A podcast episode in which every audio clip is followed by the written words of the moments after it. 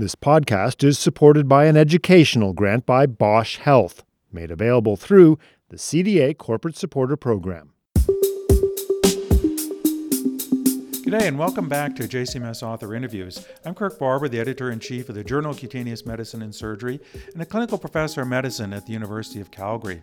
Today I'm going to be speaking with Dr. Michele Ramien, a colleague of mine here at the university, and the author of an article that I selected for CME credit from the November December 2019 edition of the journal. Dr. Ramien's article, the, t- entitled The Treatment of Mycoplasma Pneumonia Induced Rash and Mucositis with Cyclosporin, is available for free for the next three weeks through the uh, JCMS website. I'm very happy that Dr. Ramien has been able to uh, join us today. She's an associate professor of dermatology and community pediatrics here at the University of Calgary. She's also the vice chair of the Camp Liberté Society. So, uh, Michele, welcome uh, back uh, to uh, JCMS Podcast. I appreciate your taking the time to be with us today and help us understand and bring to life the um, article that you published in the uh, JCMS called The Treatment of Mycoplasma Pneumonia Induced Rash and Mucositis with uh, Cyclosporin. Thank you.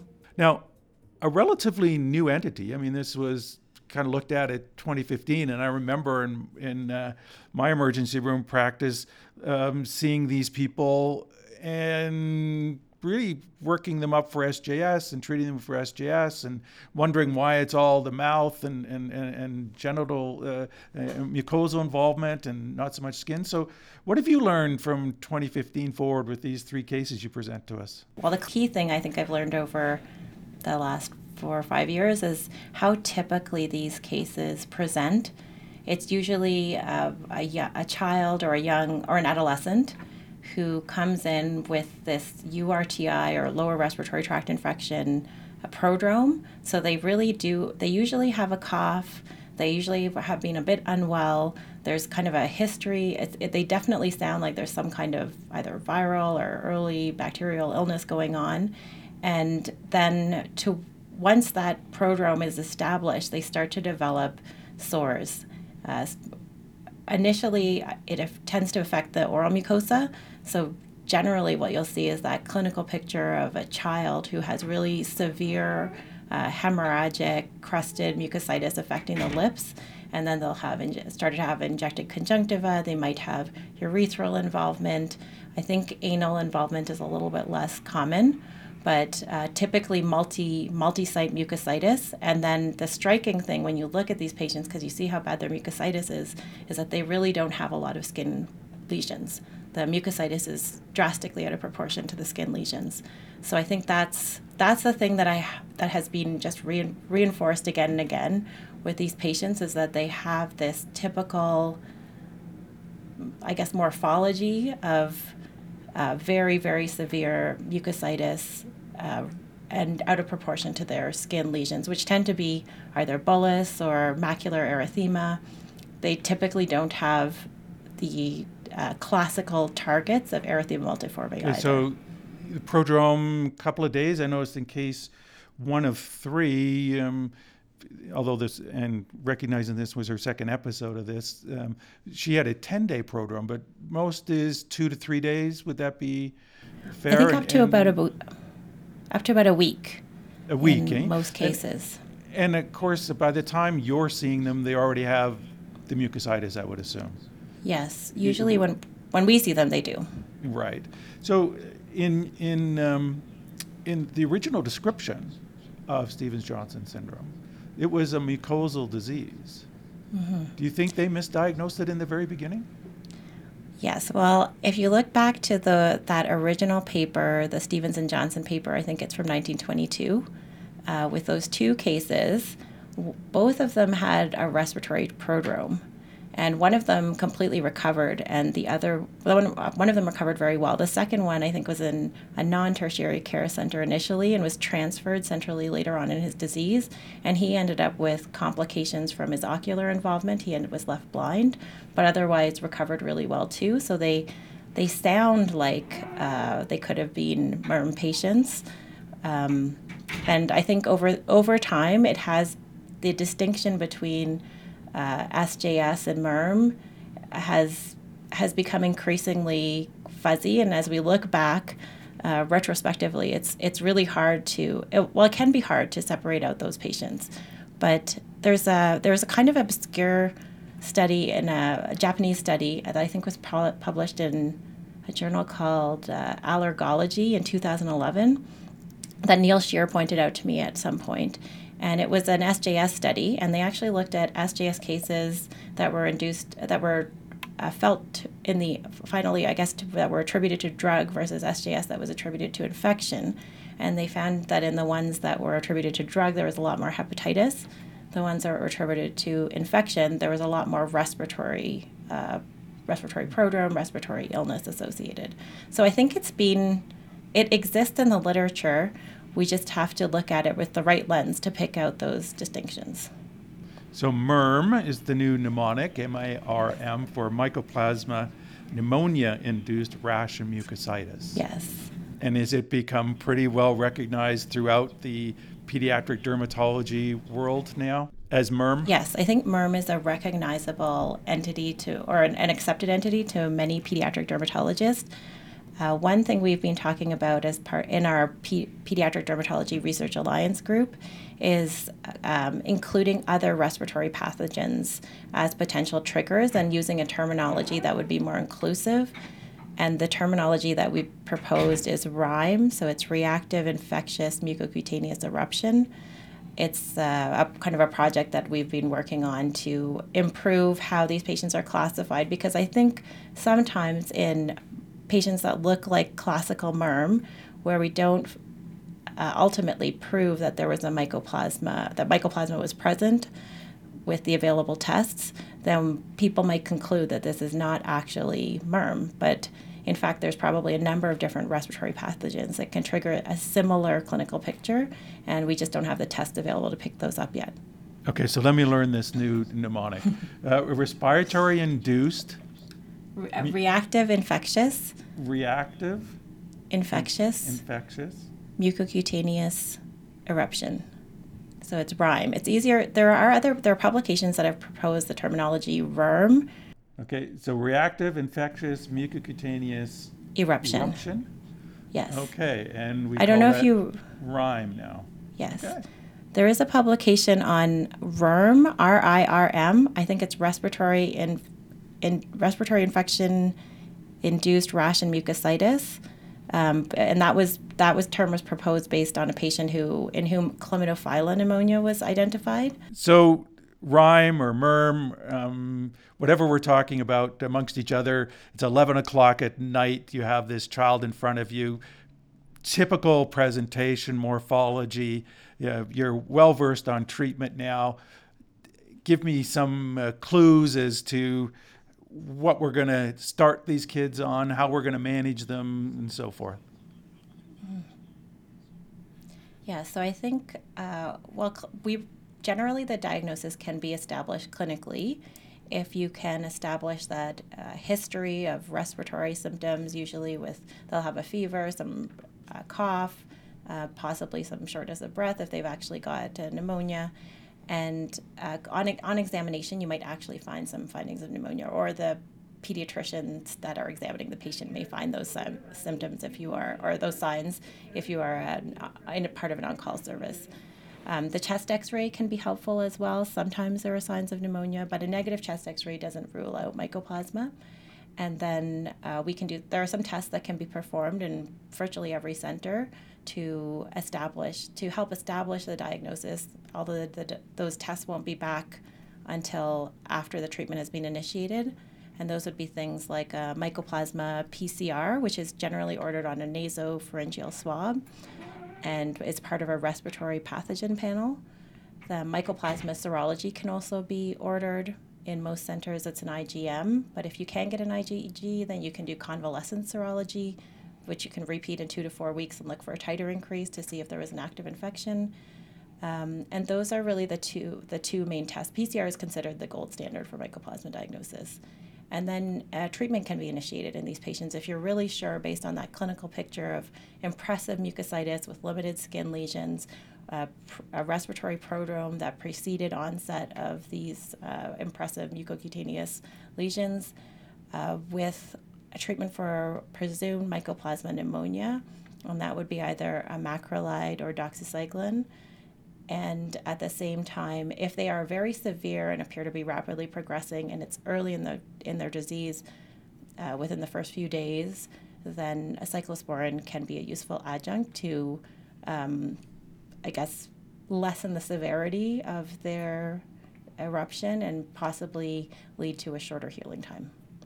Do you think that simply treating the pneumonic process is going to be sufficient? I mean, I'm Yes. I'm I'm Yeah. I have this picture in my Yes. mind of sick child, severe mucositis, um, cough, fever, in emerge. Why wouldn't you use cyclosporin straight away, in addition to treating the infectious illness that you presume? And is there a differential diagnosis? Is there, I mean, if I look at the kid in 2012 or 2013, I'd say, well, you know, um, I'm not so certain about this mycoplasma thing, although mycoplasma is you know, th- we all thought it was a, a, a cause of Stephen Johnson syndrome. I might just sort of say, listen, I think this child has Stephen Johnson syndrome. I'm going to start cyclosporin today because, you know, I believe that it's the, uh, the, the treatment of choice now. Yes, there is, well, Stephen Johnson syndrome is the differential diagnosis for these patients if you're talking about drug induced Stephen Johnson syndrome. And so it is important to elicit drug history and make sure that there isn't um, a potential drug trigger. But typically, these patients look different than drug induced SJS patients because they just don't have this amount, the degree of skin involvement that you would expect with SJS. And they're not, they don't progress that way. They, you'll get a history of two or three days of the mucositis evolving and becoming more severe without extension onto the face, which we would typically see with Stephen Johnson. So, um, in terms of treating the pneumonic process, I think you mean, you mean like treating the pneumonia? Is Yeah, so the question is? so you know, um, the kid's there, you're there. It's the middle of the night. The the um, you know the pediatricians can do a very nice and ID people can do a very nice job at treating the pneumonic process. And the question for you isn't how do I treat the pneumonia? It's what's going what's going on here with the skin, right? And prior to this you know thought of uh, now uh, MIRM or RIM or RIME or whatever we're going to call it, um, you know, I would look at that child and say, "Geez, I think there's a pretty good chance that that Stevens Johnson syndrome is the, this picture." And don't don't forget that you know that we there are drug induced, but we also think there are infectious causes of SJS as well. It's 11 o'clock at night. Am I going to start somebody on cyclosporin? Do I? Do you think that the antibiotic therapy is sufficient to manage both the respiratory disease and this immunological event? Yes, so in a hospital, if in, in the hospital setting, it's quite easy to get cyclosporin, and I would recommend starting that right away. The antibiotics have not been shown to improve or have any impact on skin uh, on the skin reactions induced by mycoplasma pneumonia. So the primary reason to treat with an antibiotic is for the pneumonia itself, and I guess also because we're giving cyclosporin, which is theoretically somewhat immunosuppressive. We don't want we don't want to leave an untreated infection. Uh, so typically, what we would do in our center is start the cyclosporin and antibiotic treatment at the same time. The next question I'm going to ask you is about steroids. We order it at the same time. Whether or not you know these kids actually get this stuff in any order or hours from the time you actually see it is the real disaster, right? Well, that is extrapolated from the literature on Rocky Mountain spotted fever, where doxycycline is the required treatment. Um, and it and studies, I guess, studies that had found that there was no dental staining with short courses of doxycycline. So the reason that we brought that point up is because cyclosporin, uh, because it's metabolized by CYP3A4, interacts with the macrolide antibiotics. So you could get a slightly higher cyclosporin level. Um, and so it would be not, it's not optimal, although it's a short duration of therapy to combine a macrolide with cyclosporin, and doxycycline would be a better option. Um, in general, in general, we do try to, I do try to give doxycycline if I have the option. The other thing, just quickly to point out about cyclosporin, is that often it's given intravenous for these patients because of their severe mucositis. And the intravenous dose is about, I think it's about a third of the oral dose. And that's just something to uh, put into the equation when prescribing IV cyclosporin because on the wards they're used to giving cyclosporin for things like bone marrow transplant, and so doses of up to 15 milligrams per kilogram might be normal. Oral equivalent might be normal. And so I have also run into situations where maybe there was not a, an appropriate dose conversion. Let's just Yeah. highlight that dose. So, so if you're using, so let's go through the oral dosing of cyclosporin for this condition Sure, it would be three to five milligrams per kilogram per day. and the intravenous dosing.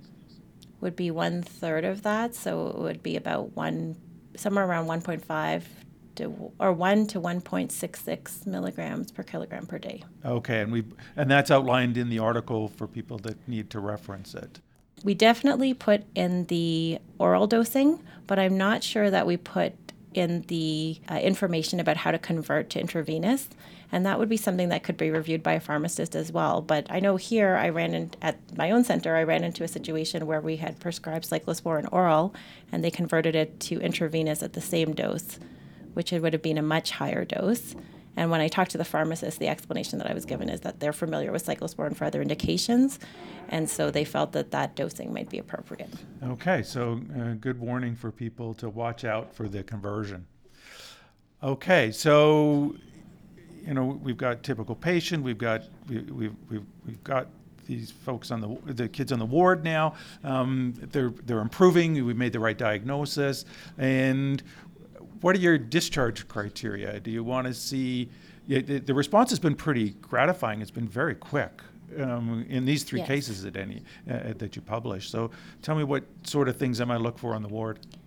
Yes. So usually the criteria, the major criterion for discharge is being able to tolerate oral intake, because these children have to go home and be able to manage um, manage independently.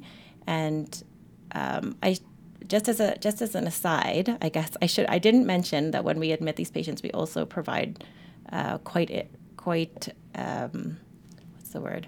We provide detailed instructions on mouth care uh, or, or mucositis care in general, because that is an area that's often missed. So things for pain control, things for coating um, mucosal surfaces. Okay. Let me let me just back you up even further, not even further, but into the middle of that statement. What what would you re- recommend? What's your kind of standard oral care in this situation? Yes. So the standard oral care that we recommend for these patients is either a mucositis mouthwash. There's so many recipes for those, but something that actually coats uh, the mucosa, the oral mucosa, so that patients can begin to eat more quickly, or at least be able to have a little bit of uh, water and clean their mouth properly too. Um, so that usually. Have you an example? Yeah, so an example would be like the Magic mouthwash, which is I think one to one to one uh, viscous lidocaine to diphenhydramine syrup to Diovol. Um, Okay. That's the kind of, I guess it's like it's the conversion of the old Pink Lady, which used to use Pepto Bismol. And then the other thing that can be really helpful is a sucralfate suspension because it really just coats the whole inside of the mouth, so they're not as sore. They're able to drink or eat a little bit of soft food. Um, the sucralfate suspension is usually, I hope I'm, I would have to look it up. I think it's one gram per 10 milliliters, and then they can do a swish and spit four times a day, 10 cc swish and spit four times a day, and then for uh, urogenital mucosa or for urethral, like urethra or vulva, or we would recommend uh, using a potent topical steroid ointment several times a day. And with uh, urethral involvement, if it extends onto the glans penis, we often will use a non-stick dressing like uh, Jelonet is the commonly used one because it has to be frequently removed when the patient has to go to the bathroom. Perfect. Thank you. Those are the tips that. The, Probably way too detailed. no, not at all. Because those are the- those are the things that dermatologists um, need to add to care. And uh, Yes. without having those at our sort of fingertips, it's it's difficult to, to do, especially when we see you know, this sort of condition quite infrequently. Um, so, so thank you for that. That's good. Yeah. The other thing is is pain con- pain control is really important as well for these patients. Uh, because the more that they can use their mouthwashes and go to the bathroom, the sooner they'll be able to be discharged. So, um, either regular Tylenol and Advil, or morphine, or consulting the acute pain service. Okay, so now we've got them better. They're getting better, and discharge is oral intake, or or I'm assuming voiding on their own and that sort of thing too. And what kind of time frame should we be expecting that once we've initiated treatment? Yeah, somewhere between the three to five to seven day mark. I guess after about three days, many patients are kind of borderline uh, ready, and five days, I would say most patients are ready to go home. Okay. Well, that was great. Now, just one um, thing I want to, to get across the audience I don't think this is rare. And uh, cor- correct me if I'm wrong, give me some sense of how many of these quote typical patients are you seeing now versus maybe 10 years ago, maybe was uh, more rare. Maybe we've had a change in presentation. Maybe this truly is a new entity. Yes, I think they come in outbreaks. I, in, ge- in general, and in my experience, I've not seen a lot of isolated cases. There seems to be like two or three that come at the same time, and I would say we see somewhere between maybe eight and 10 patients a year with this very typical presentation. Um, I think if you look if you look at the literature too, there's some evidence that certain strains of mycoplasma might have more tendency to trigger MIRM. There was an outbreak, for example, in Colorado where they identified a specific strain of mycoplasma that caused really a quite a very significant outbreak for I think it was something like 14 or 15 patients in a short time frame. So there certainly are, and I think there are other thing there as we mentioned as we talked about previously. I think there are, are respiratory pathogens other than mycoplasma that can trigger this kind of reaction. So when those viruses or I don't know other infections are floating around, possibly we may see more MIRM cases as well. MIRM or RIME cases, I should say, as well. RIME, yeah. Okay, well, stay tuned um, for the, the next new mnemonic. Um, to, to present to us. So uh, we can all look uh, quite educated now when we don't talk about MIRM so much as we talk about RIME and maybe a subset, which uh, would be MIRM. So thank you once again for spending the time with us. I really appreciate it. Uh, I'm sure you've made a lot of people way more comfortable, particularly in the middle of the night when we're called to see these patients. And now we clearly have something that we can do, not just give a drug, but all the other tips that you gave us. So thank you again for taking the time. Thanks very much for inviting me. I'd also really like to thank Sophia Colantonio and Heidi Lee, a medical student applying to dermatology. And Sophia is a recent graduate from the University of Ottawa program who put a lot of hard work into this case series. And I think they learned a lot in the process, just like I did. Well, thank you for recognizing their efforts. It's, it's uh, nice to know we have young, enthusiastic colleagues propping us up.